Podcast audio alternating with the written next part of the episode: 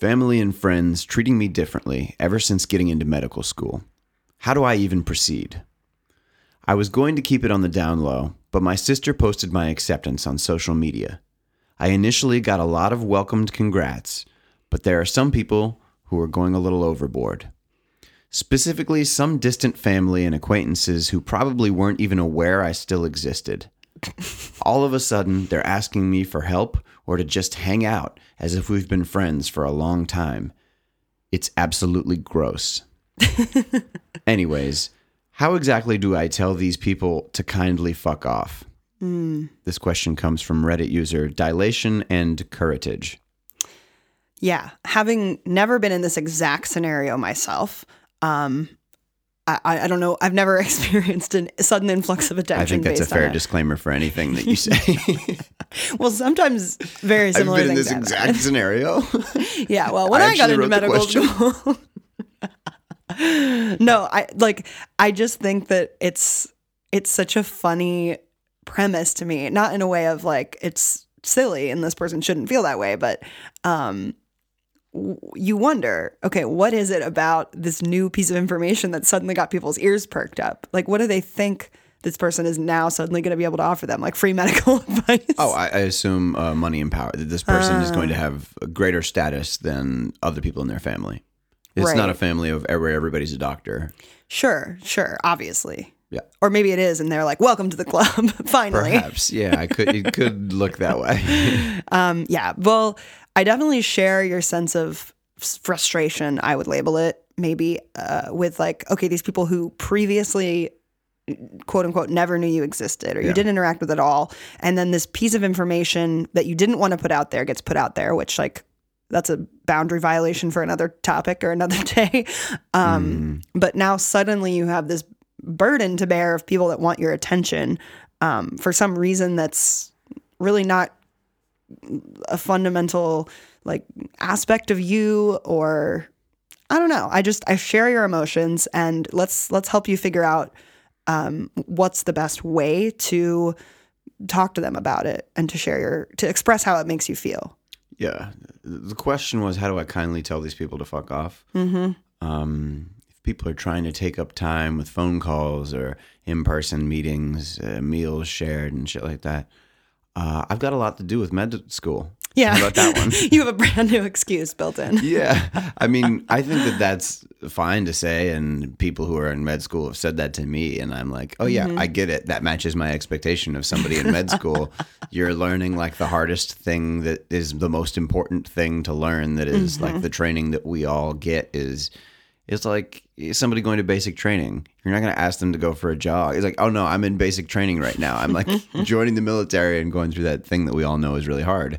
So you don't have to give more of your time away than you want to. And um, in the preliminary period, I guess leading up to med school, it sounds like where you are right now.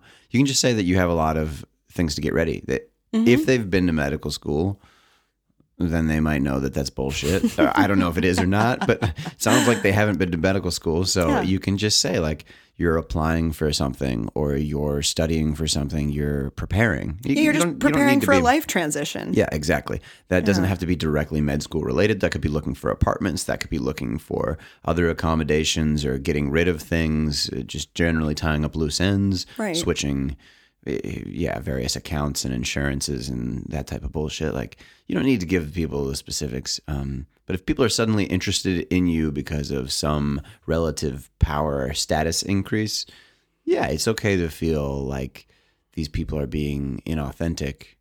And maybe they maybe some of these people would own up to that and be like oh yeah i didn't really recognize you before i didn't appreciate you and um, that's got to be like okay too unless they're being manipulative and lying about it some people are attracted to power some people are attracted to status I think most people, but some people express it and some people don't.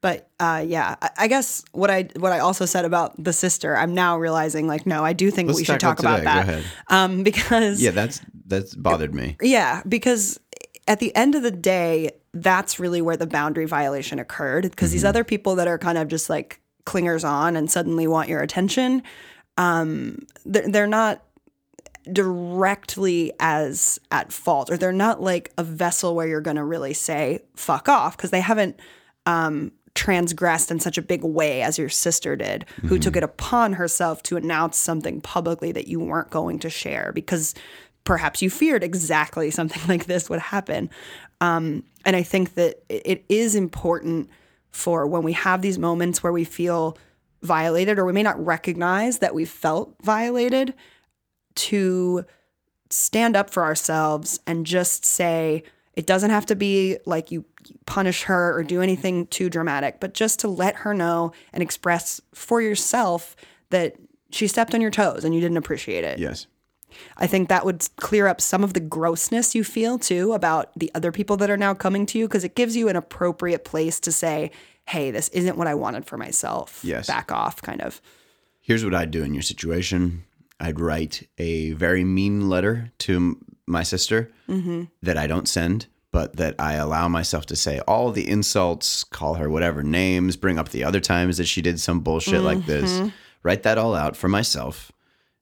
Burn it, delete Yep. it from it not, up, not delete it. Keep it someplace where she's not going to find it.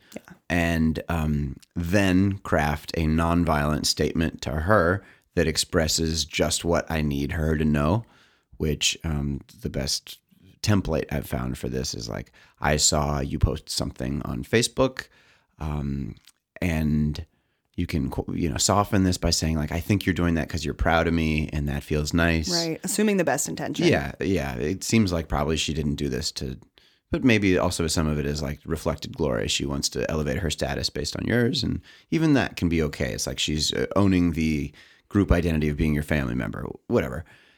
All you have to say is, I saw this. I felt blank. Seems like angry. I felt angry, or I felt disappointed, or I felt hurt. Uh, Or disgusted. yeah, disgusted um, because I didn't want people to know this, and I felt uh, violated, maybe or exposed. And um, I would like you to ask me in the future before you share life information about me with the public, because that seems like my thing to share, and you are the one that put it out. And your sister is allowed to get angry. She's allowed to whatever. She may have a irrational or like a difficult reaction for you. Yeah. But um, instead of calling her a name, instead of saying like you gossip, you gab, you whatever, you asshole, like just try this. Say I saw this thing, I felt this way. I'd like you to do this in the future. Yeah, I, I agree. Because I, again, I think that it's it's important for just sort of your own internal conception of yourself to make that correction or draw that distinction.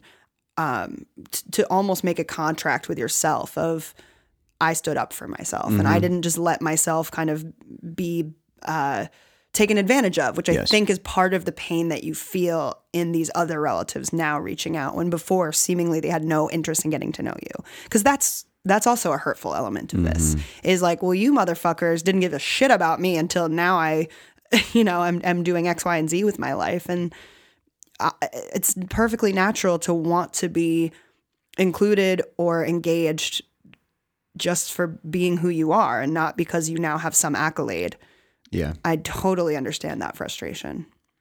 I want to add one thing that might make it easier to accept why people are giving you attention. Is there are two ways that this works. Also, you getting this acceptance might change your behavior or the way that you see yourself. And that in itself might be more attractive to other people, whether they know that you got accepted to medical school or not. Some people might just notice, like, you know, there's, um, you can become a much more attractive person by believing that your future is bright compared to like a more desperate or hopeless state of mind. It just shows up on your face and in your voice and in your body language that uh, you may seem, you may appear more welcoming to people or more self possessed after receiving this attention. Yeah. Uh, I think another thing to say is, uh, you know, I'm not 100% sure this is your situation, but a, a lot of people that I encounter personally and professionally really struggle with accepting recognition, uh, being seen for their accomplishments in a positive way that's not gloating, um, just owning that you've done something that you're proud of. People, feel shame really struggle. Yeah, they feel People shamed. that pride is shameful. Right, because it's like, well, you you are responsible for making sure everyone else Uh-huh. who is lazy or whatever, you know, not feel like you've done better than them. Maybe there's some of that sense of Yeah. like, you know, be quiet about your accomplishments, um, whatever it is. But It's one of the seven deadly sins. is what pride? Pride. Can we just pick those apart? There's someday? a healthy, yeah, right, right, not right. do it right now, is a sin. Lol. Lol. Yeah. Any of these things can be excessive. Yeah. So Yeah. I would, as an extra credit kind of task, is just sort of think about, give some consideration uh, to what is so difficult to, for you about being recognized for something positive by Mm-hmm. by whoever. It doesn't matter if it's family, friends, strangers, whatever. But Yeah. we, I want to say also, here's your first test snippet. We recognize that you achieved this amazing accomplishment. I've never attempted to get into med- medical school. I wouldn't. It seems like it would be really hard. and I know, you know, I do know a lot of people who have tried really hard, failed, tried really hard, succeeded. And it just seems like you're entering a community of a lot of really wonderful, uh, prestigious, high achieving, conscientious individuals. So, congratulations. Yeah, I think it's really cool that you got in, and um, I don't know if you're free to get dinner or sometime. I'd really like to hang out now that you got into medical school. Before, I literally didn't know that you existed. yeah, I really didn't, but now that I've heard about you getting into medical school, I'm like, whoa, can we can we spend some time? yeah, That's so great. Well, hopefully that helps a little bit. And you don't have to feel gross. You didn't do anything wrong. You're just being you. And uh, you also, similarly to letting your sister have any emotional reaction she wants, you're allowed to have whatever emotional Yeah, reaction you want. You can say kindly, hey, go fuck yourself. That's Yeah. fine. People will forgive you or they Yeah. won't. But you So probably feel fear of that because you think it'll hurt people's feelings, and that's a f another feeling to take into account. you know, you don't just feel disgust or anger; like Right. Totally. they appear together, and so just try and channel all of them and uh, give them all their due space. Yeah. And I really hope that in your pursuit of medicine that you um, take into account some of these underlying more emotional or psychological things and, and just my personal eh, stab at uh, helping support you is to uh, help help people understand medicine in a more integrated way. I hope that you're a part of that wave. Yeah. Great, everybody. Uh, welcome to Free Advice. Here comes the sounds of free advice. Free advice. Free advice. Free advice. Free advice. Free advice. Free advice. Free advice. Free advice. Would you like free advice? Free advice. Free know you want advice. Advice. Free advice. Forever. Hey, everybody. Welcome to episode 40. Whoa. Yes. Are we self conscious about being 40 and 40 or are we fucking chilling? Because 40 is a great age to be. I think. I think I'll be stoked about that one. Yeah. I, I think I'll think young is whatever decade I'm in Yeah. until I get into the next one. I'm like, well, I'm not 50. When I'm in my 40s, I'll be well, like I'm that. not 60. Well, I'm not yeah, 70. yeah, yeah, That's what I've heard generally old is is uh, people 10 years older than you and more. That's when what people define as old. I think that I think it's a state of mind. Yes, there are physical limitations more and more that you have to accept as you Mm-hmm. age, but you can still have access to the freedom that is available between your ears, should you choose. The freedom available between your ears. Are you talking about the nose holes? I'm talking about the brain, the state Ah. of mind. Okay. Yeah, I agree with that definition of young and old. Yeah. Young is flexibility and openness to new things. Old Yeah. is closed off. Like I've got it all figured out. I have everything that I need, and my life is set in stone. I think you can Ossified. become old as you can come old at nine years old if you want, 100%. I know a lot of you have to. kids like that. Yeah. Old kids. yeah, puberty is going to throw them for a loop. Let me tell you, if you're old when you're going through puberty, you're going to be really uncomfortable. Yeah. more uncomfortable than it, it already is. right. Exactly. Oh, boy. Yeah. And what an uncomfortable time it is. Puberty. Yikes. Yeah, glad we're out of those episodes. Oh. Episodes like 12 through 17 were So awkward. you could just tell we didn't know what the fuck we were doing. Who gave those to a podcast? Who said you could drive? You passed you passed the permit? ugh. Yeah, we really hit our stride in our 30s. We should have had our parents sit in the corner while we were podcasting to supervise us. Oh my God. I don't think we would have ever gotten off the ground. Oh, really? Yeah. I mean, m- my parents aren't fans of the podcast. I'll just put it that way. Mine both eat it up. Yeah. No, my mom, not my dad. Yeah. Maybe someday. We'll see. Maybe someday. We'll see. We'll see. So, Uh, yeah. what do we got? That's Morgan Beard over there. And that's Rob Zaleski sitting across from me. And what we do on this podcast, if this is your first time tuning in, is we take listeners' questions, sometimes just strangers on the internet's questions, and we uh, give them advice. Yes, we offer our personal experiences, our professional experiences, our humanness, and we try to provide some guidance, guidance, some useful things to think about, some different perspectives, some resources, whatever, whatever we feel like the situation calls for, and, we try to have fun along the way. We all we have mandatory fun.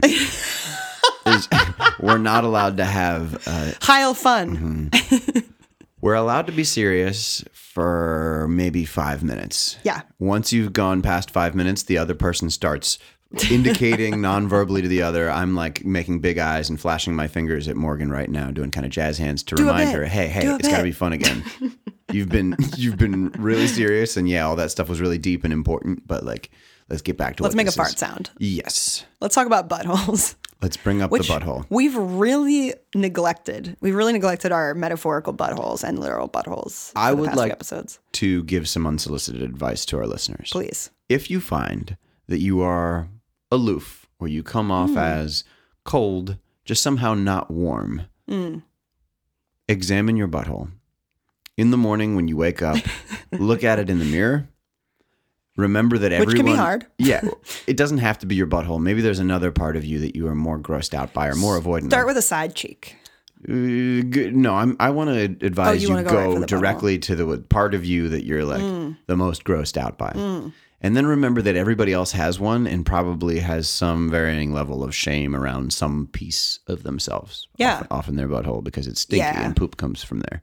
Right. You know? Right. So, this is the way to be warm is to acknowledge that everybody has a butthole and Mm-hmm. everybody farts sometimes by accident. Sometimes people get sweaty at times they don't want to. And sometimes people mispronounce words and they make faux pas and they rub people the wrong way. And if you can forgive yourself for having a stinky butthole, Yeah. you can share that with other people and be like, hey, we all fuck up sometimes. Sometimes you say a joke and nobody laughs. And sometimes you ask somebody on a date and you really misread the situation and things are awkward. And if you can give somebody a hug or just a verbal re- uh, confirmation, like a reassurance in that moment, then you become a warmer person. And warmth is one of the three components of charisma alongside power and presence. Yeah. Don't bleach your butthole. Just get to know it a little better. Just be friendlier towards it. You know, Kanye West uh, opened up his long awaited album, The Life of Pablo, uh, with a rap lyric If I fuck this model and she just bleached her asshole and I got bleach on my t shirt, then I'm going to feel like an asshole. Mm. And it was the first, like, peek into what his where his mind had been for the last three or four years in between Yeezus and this album's release. Yeah. And uh, man, what a memorable line that rubbed a lot of people the wrong way that he was talking about bleached assholes and ruining t shirts immediately. yeah. Because we're not supposed to acknowledge those things. Like, it, which is so ridiculous. What are some things we're not supposed to acknowledge? Um, That, that Like- we make poopy and it smells bad? Yeah that um and also you know like oh okay the things that we've improved on or changed in order to conform to a standard of beauty or to make ourselves feel a little bit better about how they're like bleaching our assholes for example Yeah. um is like oh no no no this is like just supposed to be this like supernatural like very natural thing not supernatural like a ghost butthole um, like yeah, yeah, like just don't pay attention to the fact that I made this attempt to even you know groom this area. Sounds like you're talking about effortless perfection. it does. I am. I'm skirting the issue of effortless Mm-hmm. perfection. Yeah, it's not.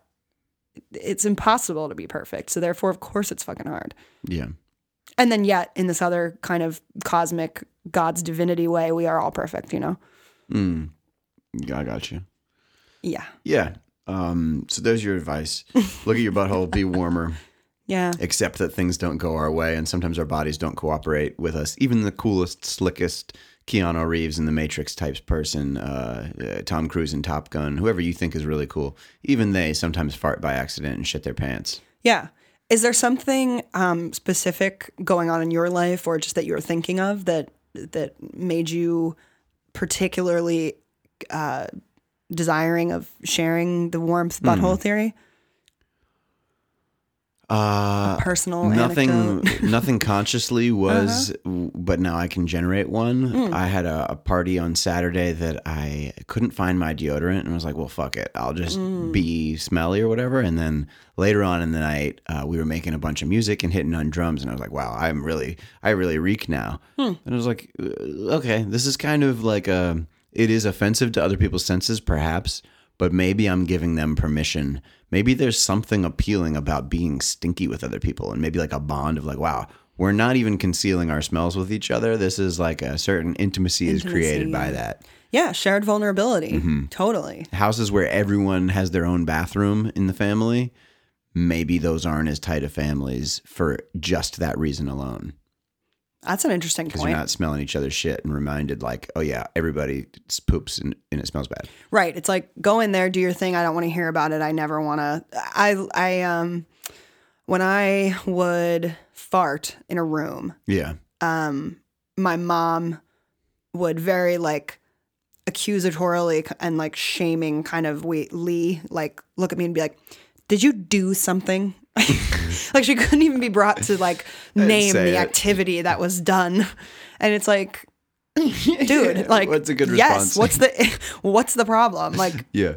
I don't know. I don't know what the good response is because I'm already like just like you know the angered by it, just even Yeah, revisiting that memory, which I kind of do a lot. Maybe you could write about this. Yeah. hmm And well, and it, you know, and a lot of parents too use like sort of flowery, fluffy names for like genitals or things like that. Yeah. A fart in my household, just to my mom, was a Rosie. It's like Oh, Rosie. Rosie. Yeah. Isn't that ridiculous? I like that. Wow. I hate that you like that. I'd like to fart on your mom. I, I'm, I'm, I approve. I'd like to give her a whole bouquet. a Rosie and a pansy and a Yeah. violety. Yeah. No, that'd be great. Um, yeah, it was just this like, let's not even remotely acknowledge the things that are our flaws, the things that are our yuckiness, our messiness. Did that come off as warm to you? Not a whole lot. Yeah, it's the opposite of warm, Yeah, right? it was pretty cold. Yeah, Pretty coldness cold. is that expectation of people matching an ideal, of people being like Yes. flawless, of people be, you know not having blemishes and mistakes and moments where their bodies don't cooperate with them and they say all the right words in all the right way. And um, yeah, so if you want to be a warmer person, which I recommend because it will help you uh, be more valuable to other people and to make people like themselves. Like the here's a big mistake in pe- uh, people trying to get others to like them is thinking that they should appear perfect Oh my god. right? Like like oh, people will like me if I don't make mistakes and if I seem smooth and Mm-hmm. don't fuck things up. The easiest way to get people to like you often is to fuck things up and Yeah. love yourself or, or like forgive yourself or laugh about it or invite them to laugh with you. Nothing makes you more approachable than if you act like a doofus or make a mistake or whatever it is. Hiccup. Yes. Yeah. It's all good. this is um the fool, the jester, the clown. This is like their role is to make mistakes in a big way that other people can see themselves and still find some love for themselves to like teach people, oh yeah, this person has crazy jealousy or this peop- this person has rage or this person is just uh, crippling depression and they've still found some way to accept them to, to talk discuss about these things with other people. They don't they aren't so bound in shame or even if shame is the thing they're discussing. If like a comedian is doing a bit about being so ashamed of themselves for eating that whole tub of ice cream like you you get someone modeling for you oh i have a little bit of this trait and this person is out here and people are laughing about this it's okay and it's I less threatening. my flaws It's Yeah. less threatening when someone else is exemplifying it, and you and you can laugh because there's that distance. Versus if that comedian was like, "You fatty, you look like you just ate a big tub of ice cream." Like, whoa, no, nobody can laugh at that's that. That's a threat yeah it's not safe yeah. there's that um the formula is like create a sense of danger and then assure everyone that it's actually Mm. safe. Restore that trust, Yeah. that security. That's where Yeah. humor comes from. So, what Cool. else are people asking? What do the people want to know? What do you want to know? Do you have advice? Um, Do you need something see. I have a little thing. Yeah, I have a that? little thing. It's pretty easy. Okay, Um, what's that? I am flying to London tonight. That's me in the sky. And um, I You want my flight tips? I don't know that I want to give you that loose of a green light, but what I'm really looking for is like ways to entertain myself on the plane. All right. Here's some traps. The snack trap. Once you start, you're just going to keep passively eating to like soothe the discomfort. Decide whether you want to have a meal or not. I think that this is one that I fall victim to a lot of like, oh, I'll just keep eating some more nuts and then I'll have a little fruit and then I'll have a little chocolate and then I'll have a little, I'll order a little thing. I'll order, and it's just like three hours of just, that, that's not What is what it I a do. problem? It doesn't have to be, but I generally don't feel good when I eat that way. It's like I'm kind of just in like Uh. a half. I'm never really full or really. Yeah, Uh-huh. I just feel kind of gross afterwards, and then covered in like salt and things that fell in my lap. And uh, I would rather. Here's what I prefer to do: is find the Chipotle at the airport or whatever your favorite chain is, and eat a big meal before the flight. And um, here's some things you can do uh, on the flight.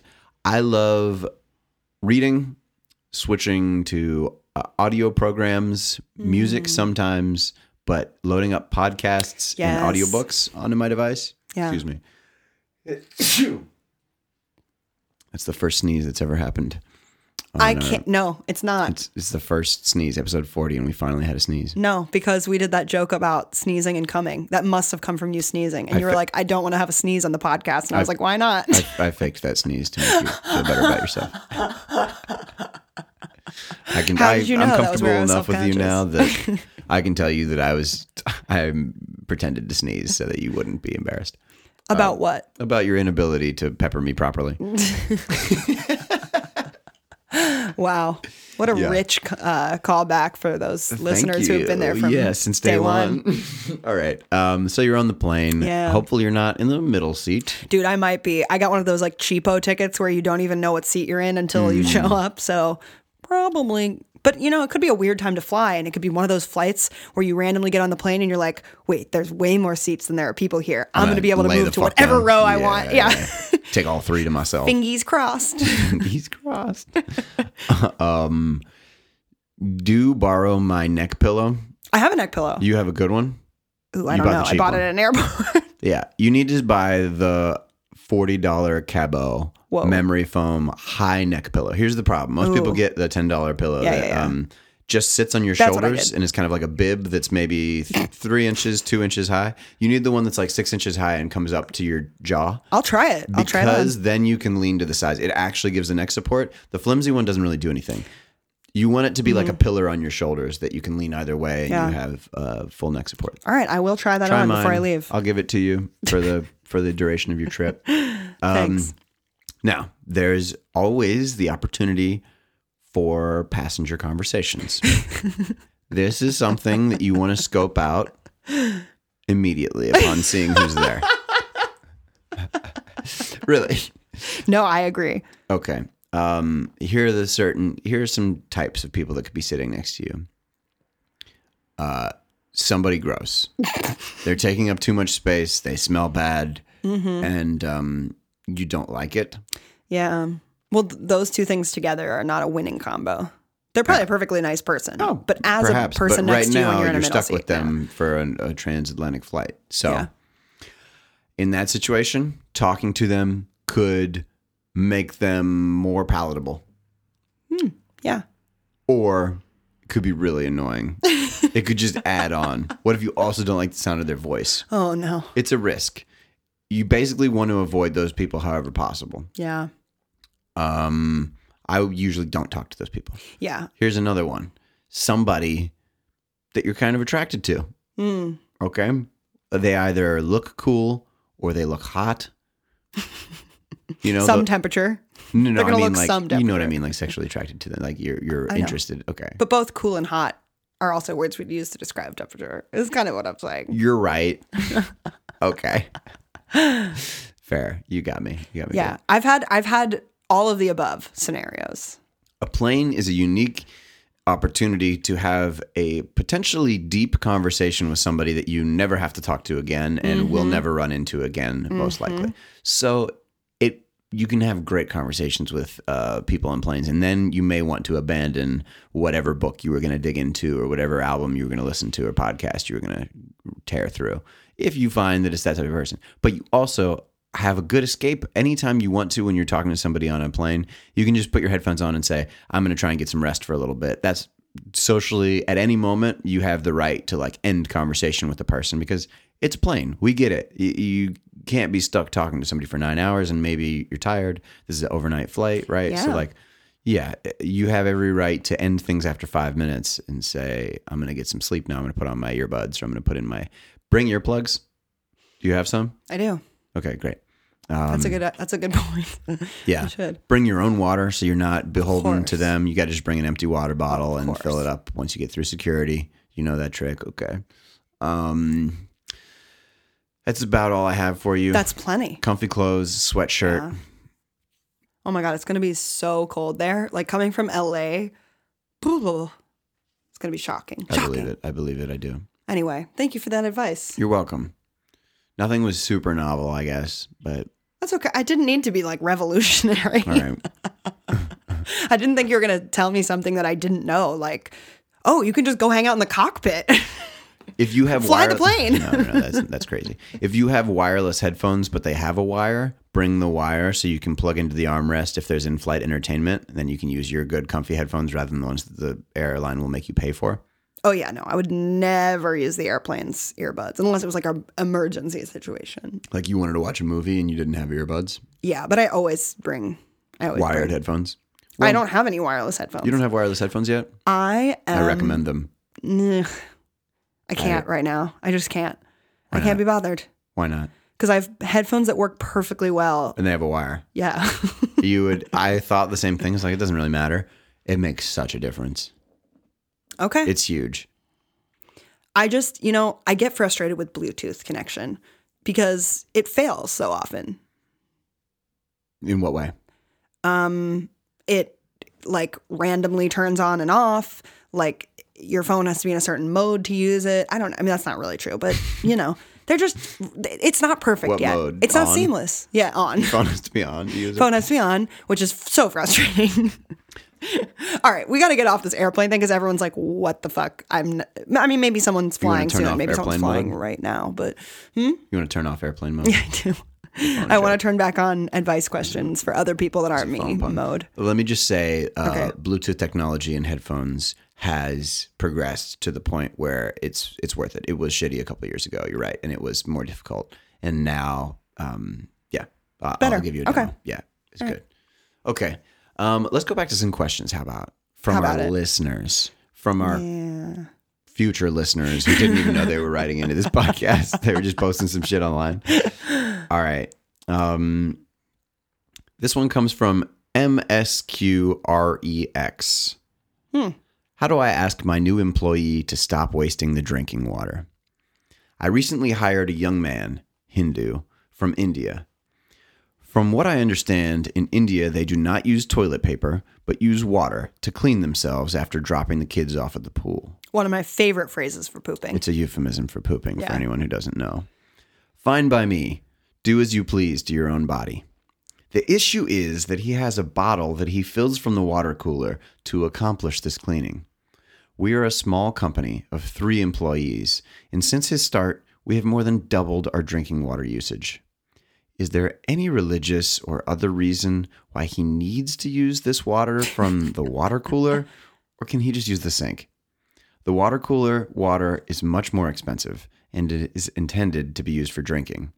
How do I ask him to n- not do this without being awkward or offending him? You know, when I first hear this question, I thought the issue was going to be he is filling his water bottle from a communal spout and then like pouring it near his butt and then like using it again. It's not that. It's not that. It's it's cost is what he's Right. saying. Just- That's the stated reason, right. which I have some doubts about. So, oh, please. I think um, it could just be you think this is weird. how expensive is it really? Is what I want to ask. Mm, so in the mm-hmm. comments, somebody asked something like that, and he said, "We're going through almost a five gallon jug a day now." So he's using a lot more water. Yeah. I would, um, yes, you can broach the subject and say that I've noticed that you're using a lot more water. Um, if it's for cleaning purposes, would you be interested in us installing a uh, attachable bidet? These are about thirty dollars on Amazon. Oh, really? Mhm. Wow. You So can get the good kind. I, I have. We have a mutual friend who swears by it and says that we should all install it on her toilet. Best purchase she's made in years. Okay. They're more expensive if you want a heated one. Um, you can go to thewirecutter.com and uh, read the long form review of various uh, Yeah. attachable bidets. But you can get a cheap one um, for about 30 bucks. That may be something that's worth adding to accommodate this employee. And if you're just grossed out by the idea of, even though it's directional of like away from the drinking water to the butt and never back the other way, um, it still might gross you out, especially if you're reusing a bottle. And you don't need to get specific. And I recommend not getting specific about like, do you touch the bottle to anus? you don't need to. That's one way to make it awkward. So Yeah. A good way to answer your question of how can I do this without being awkward or offensive is think of what are the things that you might say that are awkward and offensive. Write them down or talk about them with a trusted friend and avoid those things and understand why they're awkward or offensive. Uh, but Yeah. it's okay to ask somebody uh, if if if you're coming from a place of I'm trying to accommodate you and solve the problem of cost, then that's a reasonable conversation to have with a Totally. person. I think yeah, I think that um I didn't read so much into the tone of like I'm personally grossed out by that, although it may be on some conscious or unconscious level part of what's going on. Um, but to me, this person seemed like pretty chill, but they were just purely trying to communicate like, look, do what you got to do, but like the problem with it is the cost. Um, and that it's disproportionately high. Like maybe if someone only drank half the water everyone else drinks and used a little bit on their butt, like it would be fine. Yeah, if everyone drinks like let's say a gallon a day, then this guy's using three Right. times as much. Right. That's just that's like it's almost I- I guess another question I would have is like what if this person really was just drinking it? What would you do then? Because it's like you can't say like hydrate yourself less. Um but I think that you can just you don't even But certainly, if someone was drinking 25 gallons a day, it'd be pretty wild. they would maybe die. Yeah. Um so the way that I would approach it, I think you don't even necessarily need to do it individually. You don't have to reference this person at all. You could just send an email to all of your employees and say, "I've noticed that our water what? I didn't do this during your response." Okay. Okay. Because my So- shit was good. your bottle didn't stink at all. Um, No, no, but I think that like as a business owner, when Yeah. you're looking at all of your expenses that you need to take care of your employees, you can just say, "Hey, there's been uh, like a uh, our our water usage has gotten has tripled, and I just want to make sure that everyone's clear that the water that comes out of the drinking the the um, you know, whatever, the gallon jug that I purchased at the water cooler um, is only being used for drinking purposes. Any water that um, it doesn't need to be potable can be used from the sink. I think you can easily just say that, not reference any butts, washing, specifically this employee, whatever. Everyone, of course, will know that you're t- probably will know what you're talking about. a three person but company. who cares? So if it's just you're roping in an, a, one other employee unnecessarily, I think. But I mean, if you if you're on, um, my point is, if this boss is uncomfortable singling out this employee at all, if How that's the he know, discomfort, how does he know he's using it on his butthole? Right. Well, I don't know. He has a bottle that he fills up, Yeah, and then he sees the guy go into the bathroom, and then it's empty. maybe What if he's washing? So, I mean, he could be brushing his teeth. Yeah, you could know. have uh, like whatever happens in the bathroom with that water is really a mystery to you. Uh, assuming you're not like, oh, unless you right. That's why I think you should just say, you like, just got to I've give noticed. people water, man. like, what happens if you get rid of the drinking water and you just have a water fountain that's normal? Well, that's another solution. Do, Yeah, do you you could do need this that. purified water? That's what I- that's another thing I was yeah, gonna say. If he's got the standard of he only wants to use purified water on his butthole, I think he has that right. You know, why not? Just because it's not something that I care about, like if that's what he thinks his butthole is up to that standard of he needs good the best water for it. Like if he would bring Evian from not that Evian's the best, I don't take sides on this war, but it's definitely not Dasani. But say he brings Evian. I prefer from Dasani over Evian. Really? I think Evian kind of tastes like paper. Dude. Dasani is Coke without It's the syrup. it's so funny that this question of all the questions has like divided us straight down the middle of like now we're suddenly like contentiously debating this, which is what I love Good. about this question. Yes. Um, I- Well, there's a lot here. Okay, there's the somebody's from a different culture, and you're Yeah. worried about being sensitive to uh, their needs and not Right. Mm-hmm. making them feel like an outsider or unwelcome. That's a good impulse. Totally. I think if you value this employee, if he's doing a good job, even if you don't, Yeah. don't use his cultural differences as a reason to alienate him. right?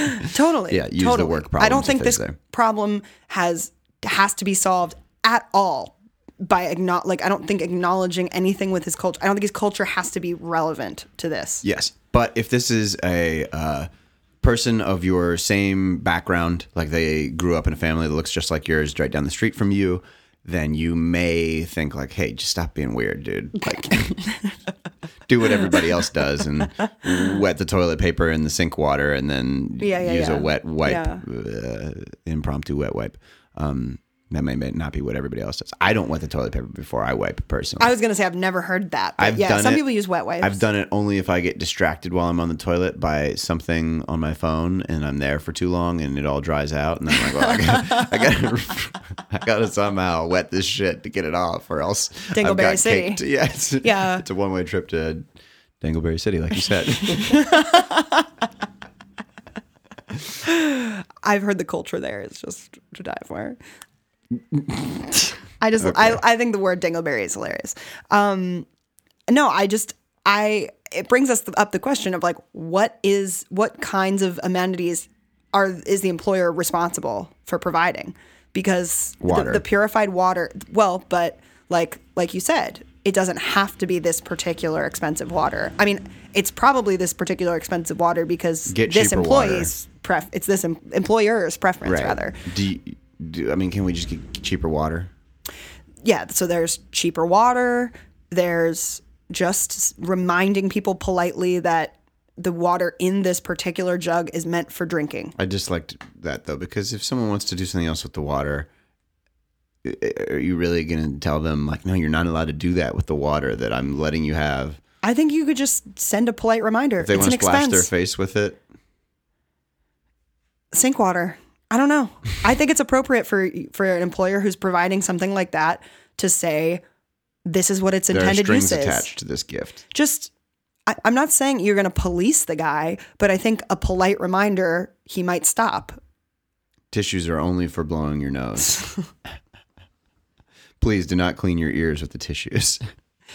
I get it. I mean, when you put it that way, of crying, course it sounds do not comical. wipe away the tears with your tissues. but I mean, like, if you had an employee, let's say, that was using a fuck ton of paper towels, like it's it's it's not about what they're using it for. It's about the amount. Yeah.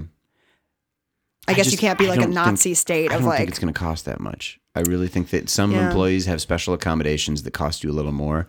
And like if if it's the time of you refilling the water all the time or like I think you can pull this guy, guy aside and say, I don't know or really care what you're using the water for, but I think that you're using a lot of, of water. Is there a way that we can switch? I would be direct and private with him and just say that, like, if you have a need for more water, maybe we can work something out. Just state the problem that you're trying to solve clearly with him. Right.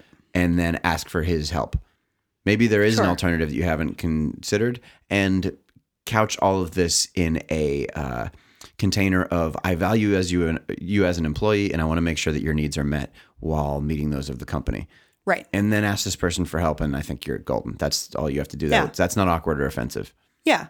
Because, I mean, at the end of the day, y- you don't care what he cleans his butt with, but you also You have to wash. do it. you have to just be mindful of the expenses as a company. Mm-hmm. One other solution is you just have a no butt wiping policy and you all come in with poopy buttholes. And it's kind of like a bonding thing where you all just, you know, that's naturally what dogs do. And humans are similar to dogs in a lot of ways, I think you'll find. Mm-hmm. And so one of them is you could just smell each other's poop all day. Totally. Totally. It's not a place where customers come in, right? It's like kind of an, I'm getting the sense that it's a yeah. isolated workspace. Yeah. That, so, you know what? Scrap everything else we said. Poop, poopy butthole Fridays. How about wipe Fridays and poopy butthole Saturday through Thursdays? Whoa, novel. Yeah. All right, let's yeah. move on. I think Yeah, that we've we've covered really- every possible We've used all the water we need to on Yeah. that question. uh, okay, I'm gonna take it right up to the the final question of this episode. Okay. Sure. This one comes from Pufferfish, F I S C H, five thousand. Mm. This guy is perfect. Why don't I like him? I've 18, been dating this guy, 18, for a few months now, and I just don't feel the same way I did when I was crushing on him. He's polite, kind, smart, genuine, attractive, and really, really likes me. Everyone keeps saying how amazing we are and how it definitely seems like you guys are in it for the long run Lol. but I can't see him in my future. I'm just finding myself not looking forward to seeing him and wanting to cut our time short. I still like hanging out with him, but I, I don't know. I feel awful. Any help? boy, oh boy, oh boy, how many times I've been in situations like this. Unlike the first question we answered, where I've never gotten into medical school. Mm-hmm. Um, And you wipe with toilet paper, and And I wipe with toilet all your paper. employees do as well. None of them are Hindu or anything like that. Um, again, not the most important piece of information there. Um, but I think the, the first thing I want to say is Yeah. just I have so much empathy for this scenario, especially when you're applying internal pressure on yourself to feel differently. Other people are trying to push you into doing this or that. And when you're honest with yourself, you're just not feeling it. And that's okay. That's okay. I think mm-hmm. I've st- struggled for a long time um, with you know either liking someone initially or not really being that into them but sort of giving them a chance because i thought oh my god they're so great on paper or i should like them or mm-hmm. whatever whatever but for whatever reason rob's one of those people mm-hmm. um, which we can get into um, Great. But- Always my favorite topic. aren't you let's so crack, interested Crack that open again. um, it's the whole point of this podcast is let's just, just keep trying to convince Morgan she made a mistake.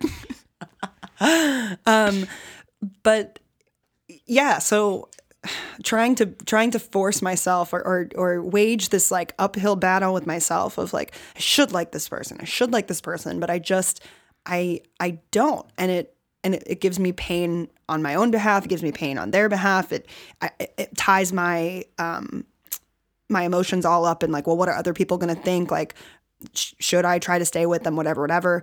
Um, and when I was that age, 18 and younger, when, you know, a lot around the age which a lot of these relationships I'm talking about happened, I didn't have the like self awareness or personal agency really to say no. I just felt like, oh my God, someone likes me. Like, I better make use of this. Or, you know, I'm not going to, I'm lonely. I'm not going to find someone else who's interested in spending time with me. There are a ton of reasons we, we stay in relationships that we really on some level know aren't right for us or aren't meeting our needs. And and this one is a pretty fundamental one. So just I think the first thing I'm really trying to say is give yourself permission to not be into it. It's okay. Yeah. You can't force it. You don't have to have an explanation for everybody else or yourself. You, you it's it's useful to you to be able to pinpoint those things, but if this is uh, one of the first people that you've dated, you might not have that awareness or yet have the experiences to draw the pattern of like, oh, people who are too nice, I don't trust them to stand up for themselves, and maybe then I feel like I'm taking on responsibility for them, and that is something that like makes me not crush on them as hard as when I they were distant from me. Maybe it's that. Maybe it's a hundred other things. I don't know. Um, I would like to share uh, a little bit of poetry uh, right after I put in this Listerine pocket pack breath strip under my tongue. Promo code free advice. Promo code free advice. You're 18, so maybe you've uh, gotten into poetry at this point. I think probably it's been good for you at some sometime in the last couple of years. Um, this is the beginning of, or, or close to the beginning of Mary Oliver's Wild Geese, very famous poem. Uh, you do not have to be good. You don't have to walk through the desert on your knees for a thousand miles repenting. You only have to let the soft animal of your body love what it loves. Thank you. Thank you. you, you. Don't have to be good. If you don't love this situation, if you don't love this person in that way, you don't have to do it. It is a huge. Mm, I, I've seen a lot of people that are in relationships because it was the easy thing to do or it seemed like the right thing to do. Or you initially did like them and you- then you change yeah. your mind. Or you liked who you thought they were before you really got to know them. Yes. The, the point of dating is to get to know people as individuals and people more generally to learn like, oh, there's this thing that I like and then there's this thing that I don't. And maybe I should try somebody else who has this thing that I like and the opposite of the thing that I don't. And then you realize you were wrong or there's this new Yep. issue that comes up. Totally. And like you need experience to figure those things out. That's a smart thing to do. Um yeah, and there's a range of things that work for you right now and a range of things that don't, and that will change over time too. And this is the hard part about uh, accepting somebody or expressing attraction to them is that maybe they'll disappoint you or you'll disappoint them. Um, Yeah. But there is a kindest way to do it.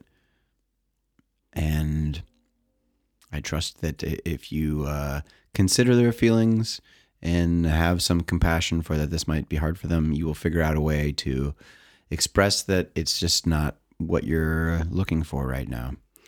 Yeah. So I think that the there there are like two other kind of chunks of the way what I want to have said about this, um, What are the chunks? which is one chunk is what are some ways you can be open about your emotions while trying to be conscious of the other person's emotions, how to have that conversation. I think that would be really valuable. Sure. Um, and then I want to tell a story that is ongoing about like my relationship history that has given me some intel into the the way that those kinds of situations have unfolded for me over time. I'm most interested in that second one. Of course. Um, so then do you want to quickly rattle off some like here's how you can have this conversation? Yeah, sure. Since you're I think that that's Sure, what this sure. person's asking for. Okay. Um, nonviolent communication, as we said earlier in the episode of I see this thing, I feel. In this case, it, you you don't seem to have it identified exactly what's wrong, and you don't need to. Um, it's just this is an opportunity for you to practice setting your own boundaries and communicating your own wants. That's a tough thing to do that many people are not taught because we want to be able to control children and make them manageable. So, like, as you become an adult, this is something that I learned, I believe, too late on certain mm-hmm. issues of like learning to individuate and stand up for yourself and Yeah. not turn to other people who maybe tell you, oh, you look so happy. You seem so satisfied. This seems so great for you. That's not the internal truth. That people don't have access to what's happening inside of you. They have clues about what your face is doing, your body language, all those things, but you are the only person Yeah. that knows. And you really do have to turn inward and begin to cultivate the skill of reporting on your internal feelings to other people, Yes. even and especially when they dislike it. Yes, and I I, I want to tie it back to what we said um, to the first question asker about getting into med school. It's like it's important, even though the violation has already occurred of like the the sister already posted this thing that he didn't want. It's still important in order to kind of like restore your sense of self or stand up for yourself or advocate for yourself so that you can kind of maintain this internal consistency of like I'm someone who stands up for what I need. Yeah. I'm someone who um, doesn't let myself get walked all over because I love myself. I'm worth it. All those Yeah. beautiful things. You may feel shame. You may hurt somebody's feelings Totally. and feel uh, ashamed of that. And I hope that you can also feel a complimentary uh, pride of, ah, I did the thing that I knew I needed to do to protect myself. And, Yeah. and trust that as you build that skill, it will make you more confident of your ability to connect with people that you really do want to and pursue other relationships because you've got this tool. You're not going to end up stuck in a situation where you're kind of just like, well, he's nice enough, so I'll go along with it. There's, I don't have a good reason. A good reason is just that you want something different. It doesn't have to be something that other people understand. Yeah. Um, and so I think the ways to have that conversation, like Rob said, are just report honestly on your feelings. Um, not to make assumptions about what the other person's feeling or that they did anything to you, um, Yeah. but just to say, you know, this is what I'm feeling right now. And you don't Yeah. have to be that specific. And if they ask if they can change something to make it better for you, maybe if you've identified it, you could ask for that thing. But if it's not something that they can change their behavior, which it probably isn't, Yeah. then just Yeah. say uh, no. I- It's it's not your fault. It's not something that I want to change about you. I don't want you to change. I just and and when it since it is someone for whom you did have feelings you know they might have their own internal battle of like well did i make a mistake somewhere did i what did i do to turn you off what did i do to change how you felt sometimes just the fact that that person is with you and now fully available to you or like rob said earlier you Yeah. you just got to know them better and you know that there's an incompatibility like that's not something that they can just shapeshift into to change Yeah. they might they may be disappointed, they may hate you, they may decide to do their own work to become more attractive in general. It's not it it's not your responsibility either Yeah. way. maybe you'll have a new relationship with them someday down the road. You don't need to bring that up now. Giving them hope for that is Right. not necessarily. i- i- It's probably a bad thing right Yeah. now. And if your friends ask, like, oh, what happened? Like, you guys seem so great together. Blah, blah, blah, blah, blah. I mean, you know, it's totally up to you how to answer those questions. Again, similar similarly, you don't owe them anything. Yeah. You can just report honestly, or you can just, you know, say you weren't feeling it. Whatever. You don't owe them anything. They didn't know. You can live your life for other people if you want. I don't recommend many it. people do. Um, yeah. So the the personal sort of, I mean, anecdote is too small of a word because this is going to be like a sweeping Tell us the multi-pointed tale. Um, so I was almost exclusively one of these people who who lived my life for other people. Um, all I didn't feel that I had any intrinsic worth or value or entitlement to being happy. I just thought "Oh, I'm just going to be miserable the rest of my life. Nothing I do really matters. So who gives a shit? I might as well, you know, date this person that makes me unhappy. They make you unhappy, but what's good? Do you make them happy? It seems like that. That's the thing. It's like who even knows. So I dated this guy in high school who I initially really liked. I um you know had a crush on him. We talked on AIM all the time. And hmm. then we start decided to start dating, pressured by some of my friends. Mm-hmm. Um, but we were we were very immature and uncomfortable. Like we our relationship basically f- folded into nothing once we were quote unquote dating um, you know, it was very like middle school, even though we were in high school. It was less than middle school. It was like lower school. what were the expectations of dating? Um, That's a good question. Well, basically, we stopped. We stopped even talking to each other at school. Like to me, it was so uncomfortable. Um, and and he, I think, was perhaps too shy or intimidated to cross that gap. So we just didn't talk really. I, I mean, we talked. We would still kind of talk, uh, you know, privately, like over AIM, those kind of things. What did what felt like it would happen if you talked at school? Nothing. I just didn't want to. Okay. Um, so it was weird because sim like maybe not so similarly, but I did like him initially. And then it was like as soon as we agreed to like quote unquote date and like commit to each other, have some expression of that or some shared sense of like, oh wait, we're both into each other. to announce that, I couldn't I didn't I was so physically turned off that I felt nauseous Yeah. Um, almost all the time. And um, I didn't think for, for a while. I mean, we only dated for like three months, but I didn't feel like I could break up with him. I didn't feel like I could tell my friends. I didn't really want to be with this person. And they would say, like, we had mutual friends, and those mutual friends would come up to me and say, like, oh, this person really wants to talk to you. Like, why don't you talk? You know, it was always the onus was on me, but I was, I felt really kind of nauseated. And I think that I think that to me, I was uncomfortable with the fact that someone would have feelings for me, show interest in me because I was so unhappy with who I was. So it was sort of that Woody Allen thing of like, I wouldn't want to be a member of a club that would admit me as a member, um, where you just have such a low opinion of yourself that for someone to say, like, oh, I like you is like, ooh, now you're in this like category of undateable people because you like me. Um, it had nothing to do with him. Again, he was super attractive. He was super lovely, kind, sweet, all these wonderful things. And I liked him up until then. We had, you know, good chemistry, humor, all that stuff.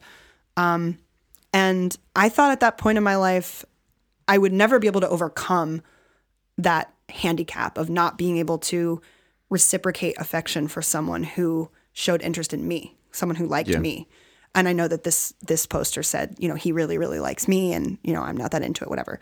Um, I thought I would never overcome that. I thought I'd be destined to like be alone and hate myself for the rest of my life. Did that change? Very much so. So like with every Huh.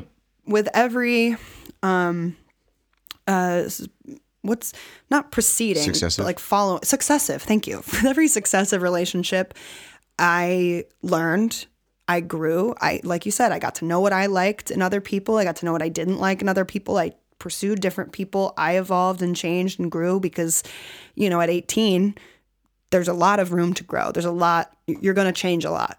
Um and I I did have other relationships where I sort of sacrificed what I want and stayed with them, didn't speak up about the things that made me uncomfortable, didn't didn't advocate for the things that made me more repulsed by them, um, didn't feel cared for, didn't feel heard, seen, whatever. Um, and it was really only until I started to chip away at the low self worth issue and uh, start to realize that, oh, my happiness is actually something that's important, not just to my subjective experience, but the health of the overall relationship and my ability to get to know someone intimately and maturely. Um, and now eh, that I've I've really crossed a certain cutoff threshold where I predominantly think of myself as good and lovable, whereas before I predominantly thought of myself as bad and unlovable. Yeah. Where now I'm attracted to people who validate the sense that I am good and lovable rather than people who validate that I'm bad and unlovable by being emotionally abusive in certain ways or whatever. Um, but yeah, I didn't see it at the time. I didn't know. I just thought, oh God, I have to be with this person forever because Yeah. I could never let on that I don't feel the same way or bear the pain of disappointing them. Whew. But yeah, it can change, is the point of all of that. And What you would you recommend a person's first step be to if they want to make that change that you made? Um, yeah, starting to notice how you're feeling more and more often, starting to give yourself the space to identify okay, not not necessarily even why this is making me feel this or that way, but just what are the feelings that are there. Um because if you don't give yourself that credit of well, let me just investigate and give myself the time and space to like unfold and, and investigate who I am at a deep level, you're going to kind of keep pushing yourself to the side and not giving yourself uh, the credit that you deserve. Um, and when you ha- once you have your emotions identified, then it's then starts the process of okay, now how do I continue to do this and also stand up for them? Um, and then how do I choose different people in my life that help me move in a positive direction? And then eventually you'll let those people go too because you'll continue to evolve. Um, but you also, you also, the more that you advocate for yourself, the more that you kind of grow that kernel of, yeah, I am allowed to pursue my joy and happiness. And often people who um, are always kind of catering to, well, what are other people going to think, are habitually overlooking their needs. And so I identifying those needs, setting the intention even to identify those needs would be step zero. I recommend a journal. Yeah. Something that you can express your thoughts to that does not judge you, is incapable of judging you. Whereas if you don't have a good therapist like person in your uh, social circle, sometimes parents can be this, but a lot of times if you tell something to a parent, they're going to express judgment and say, oh, you shouldn't feel that way. Yeah. So a- a journal, just some place that you can look over your thoughts. You can read back a couple days and be like, "Oh, I'm writing the same thing." It's different situations, but every time I'm saying, "I don't feel good," what what do you feel? Try to be as specific as possible, um, but that will be a process that you won't initially be a wizard of identifying every single thing and where exactly it comes from. But with practice, you can get better at that, and then that'll help you pick more satisfying relationships or uh, change the relationships you have to better serve you.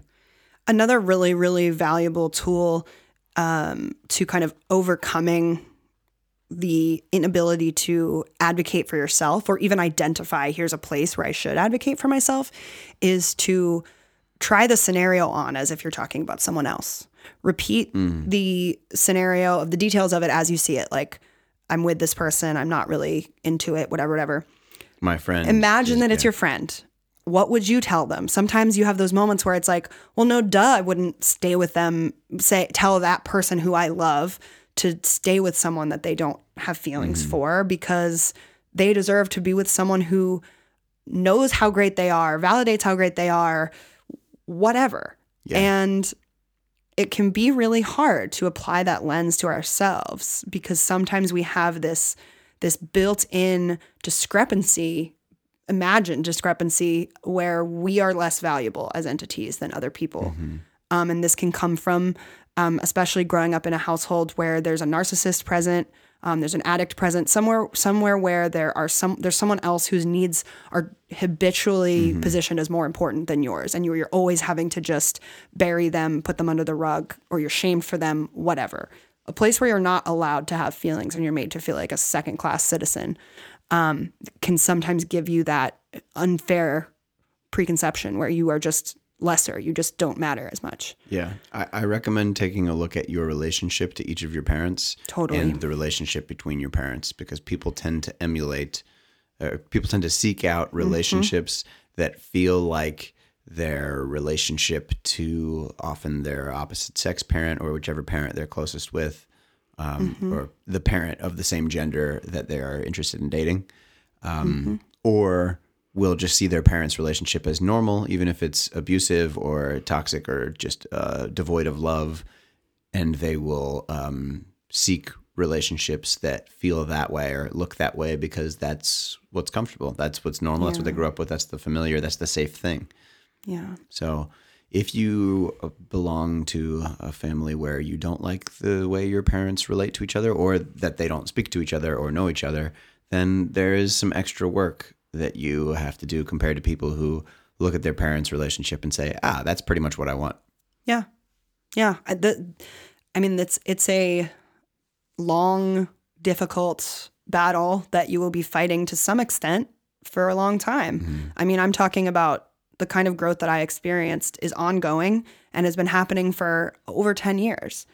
Does it pay off along the way?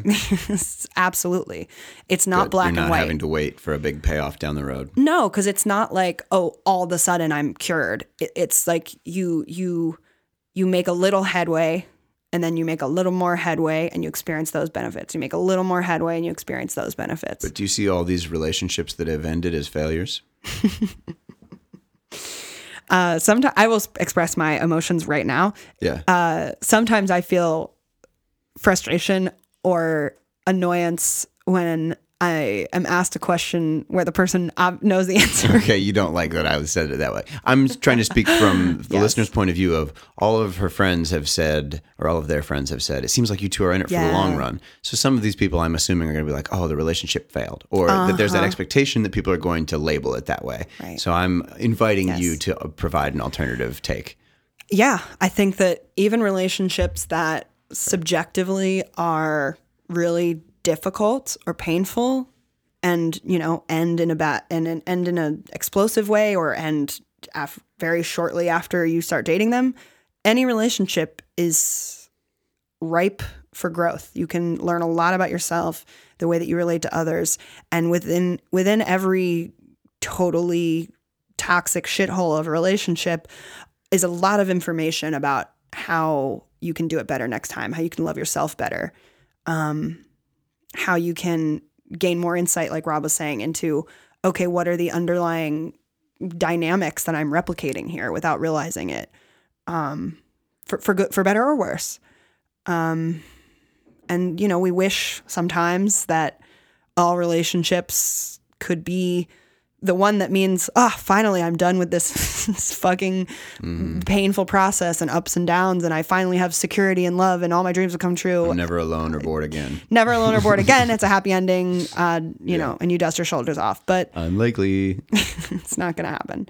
That t- that type of idealistic view is easily ruptured and very sort of childlike thinking, not childish, childlike.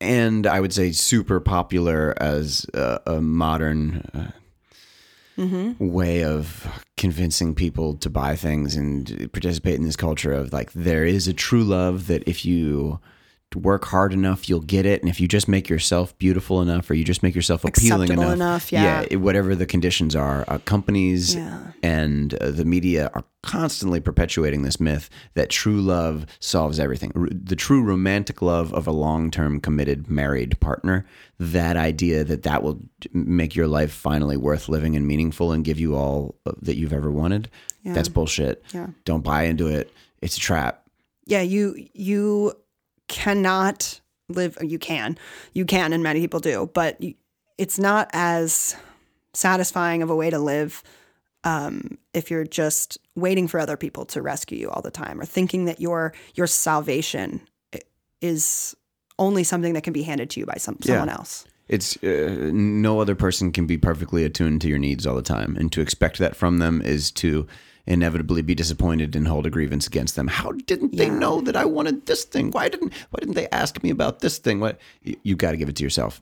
Work on so that's i mean i think again the advice for this person and the advice for literally anyone um, work on creating that or strive towards that more ideal relationship with yourself before um, you know trying to expect it from a partner. The best time to date people is when you don't want to date them because you have everything you need and oh that might be nice but if you're in a state where like oh things will finally become good and i'll be able to enjoy my life and move about the world in a way that i like once i have a partner it's a tough place to date from Yeah. I think a lot of people, an example is like travel. People put off things that, that Yeah. will give them pleasure because they're waiting to do it with someone who it's going to be like so magical Mm-hmm. and meaningful with. You, you got to create your own meaning because everything then will, otherwise, everything will like live or die, succeed or fail, um, fly or fall based on something that's completely outside of your control. and i recommend an art form to express yourself through to create something tangible whether it's photography writing uh, painting uh, Expressing Yeah, anything where express- Mm-hmm. something inside of you comes mm-hmm. out into the world. then you can go to a place and you have your work. You have the thing that you would like to make as like as company as something that you can feel into as a, a sounding board. A lot of people use only another person for that of like oh that mm-hmm. beautiful sunset wasn't worth anything because there was no uh, beautiful woman on my side to smile at me and look mm-hmm. at it. Well if you bring your paints you you can feel into something or whatever it is if you bring your uh, dancing mat or your whatever you're fucking just like move in such a way, move some part of your body in such a way that it changes something in the world, and um, then you can ex- experience things with intention, with like a company, which is that that thing that you're making. Yeah, and don't be afraid to share things like that with friends. You know, so, some someone where it's not like, oh, this person is like the be all end all of my Yeah. ability to enjoy the world. Friendship is underrated. Totally, because you can have multiple different friends You can yep. for multiple different reasons that enjoy multiple different interests Mm-hmm. and capture more aspects of who you are. yeah. Reflect those things back. Great. Great. Good luck to you. We really tied that up. I think so. this is the end. this is the end. Good night, everyone. Uh, tell them how they can reach us. If you want to send us a question for us to dig into on the podcast, send that to freeadvicepodcast at gmail.com. And we would absolutely love to uh, weigh in on whatever situation you've got going on. Nothing too big, nothing too small, nothing too stupid, nothing too weird, nothing too gross, nothing too shameful, whatever the fuck. Yeah. That's it, guys. Talk to you soon. Yep. Bye.